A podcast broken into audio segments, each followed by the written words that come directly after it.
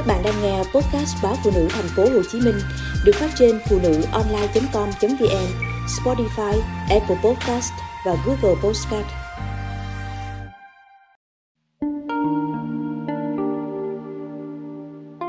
Mẹ chồng dạy nàng dâu quên hy sinh đi.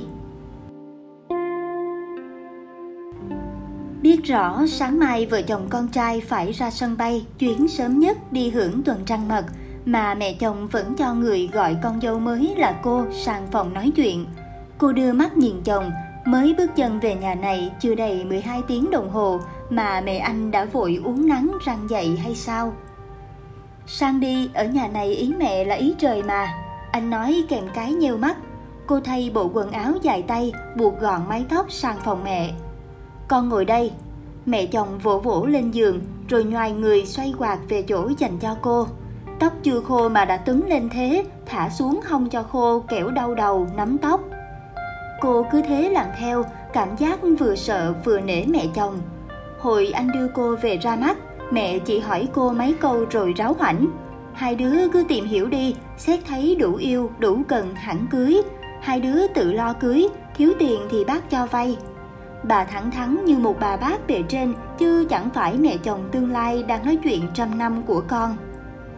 Mẹ không phân biệt con dâu hay con gái, mẹ nói chuyện với tư cách những người phụ nữ với nhau.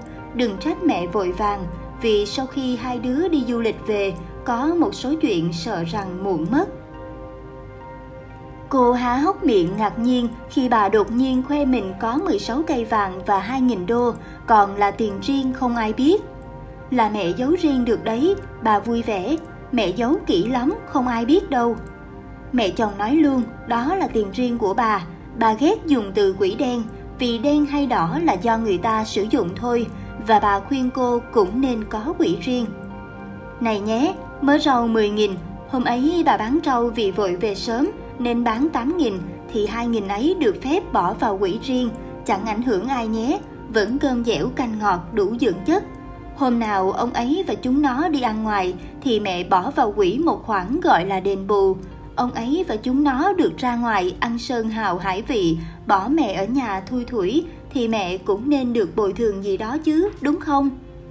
Hồi xây cái nhà này, mẹ có 6 cây rưỡi, mẹ đưa cho bố nói của bà ngoại với mấy gì cho vay, khi nào có thì trả, và bố đã gom góp trả đủ với tiền lãi là một bữa ăn nhà hàng.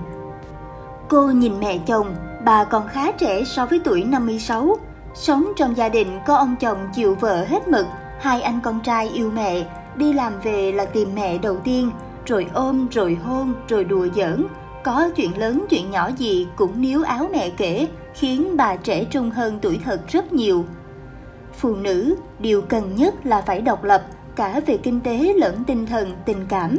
Yêu chồng con là chuyện đương nhiên, chiều chuộng chồng con là việc nên làm, nhưng có mức độ thôi, không yêu chiều mù quáng. Muốn yêu ai thì yêu, nhưng bản thân mình cứ phải yêu trước đã yêu say đắm vào. Mình không yêu mình thì trong mong ai yêu. Quên hy sinh đi thay vì đi làm về cắm đầu vào bếp cơm nước thì nên huấn luyện chồng con cùng làm.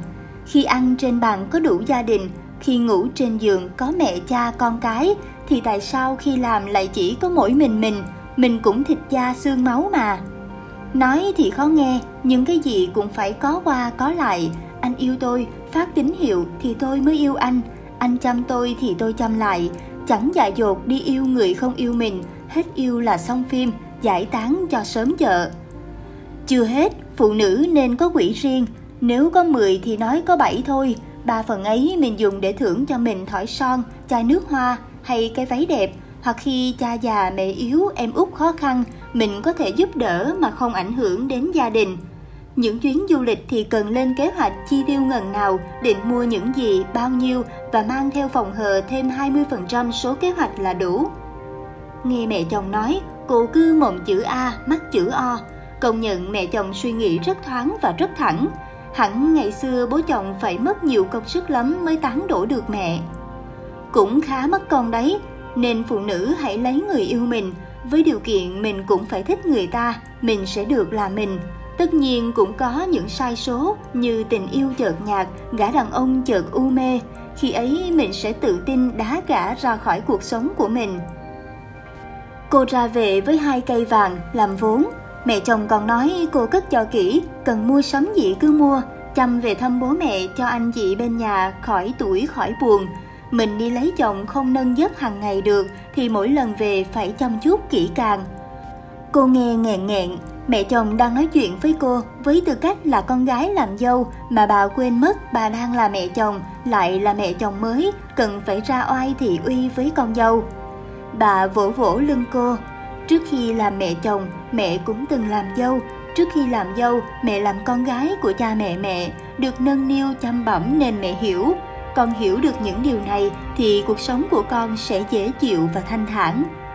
Ra khỏi phòng mẹ chồng rồi, cô còn ngoái đầu nhìn lại, thấy bố chồng đang đi tới với ly sữa kèm nụ cười. Mẹ con truyền bí kíp rồi chứ hả? Về nghỉ đi, mai còn dậy sớm. Cô bật cười, bao căng thẳng chợt như cơn gió bay khỏi suy nghĩ. Bí kíp nào có gì ngoài tình yêu, đầu tiên là yêu mình, sau đó đến yêu người, lo cho mình sao thì lo cho người vậy.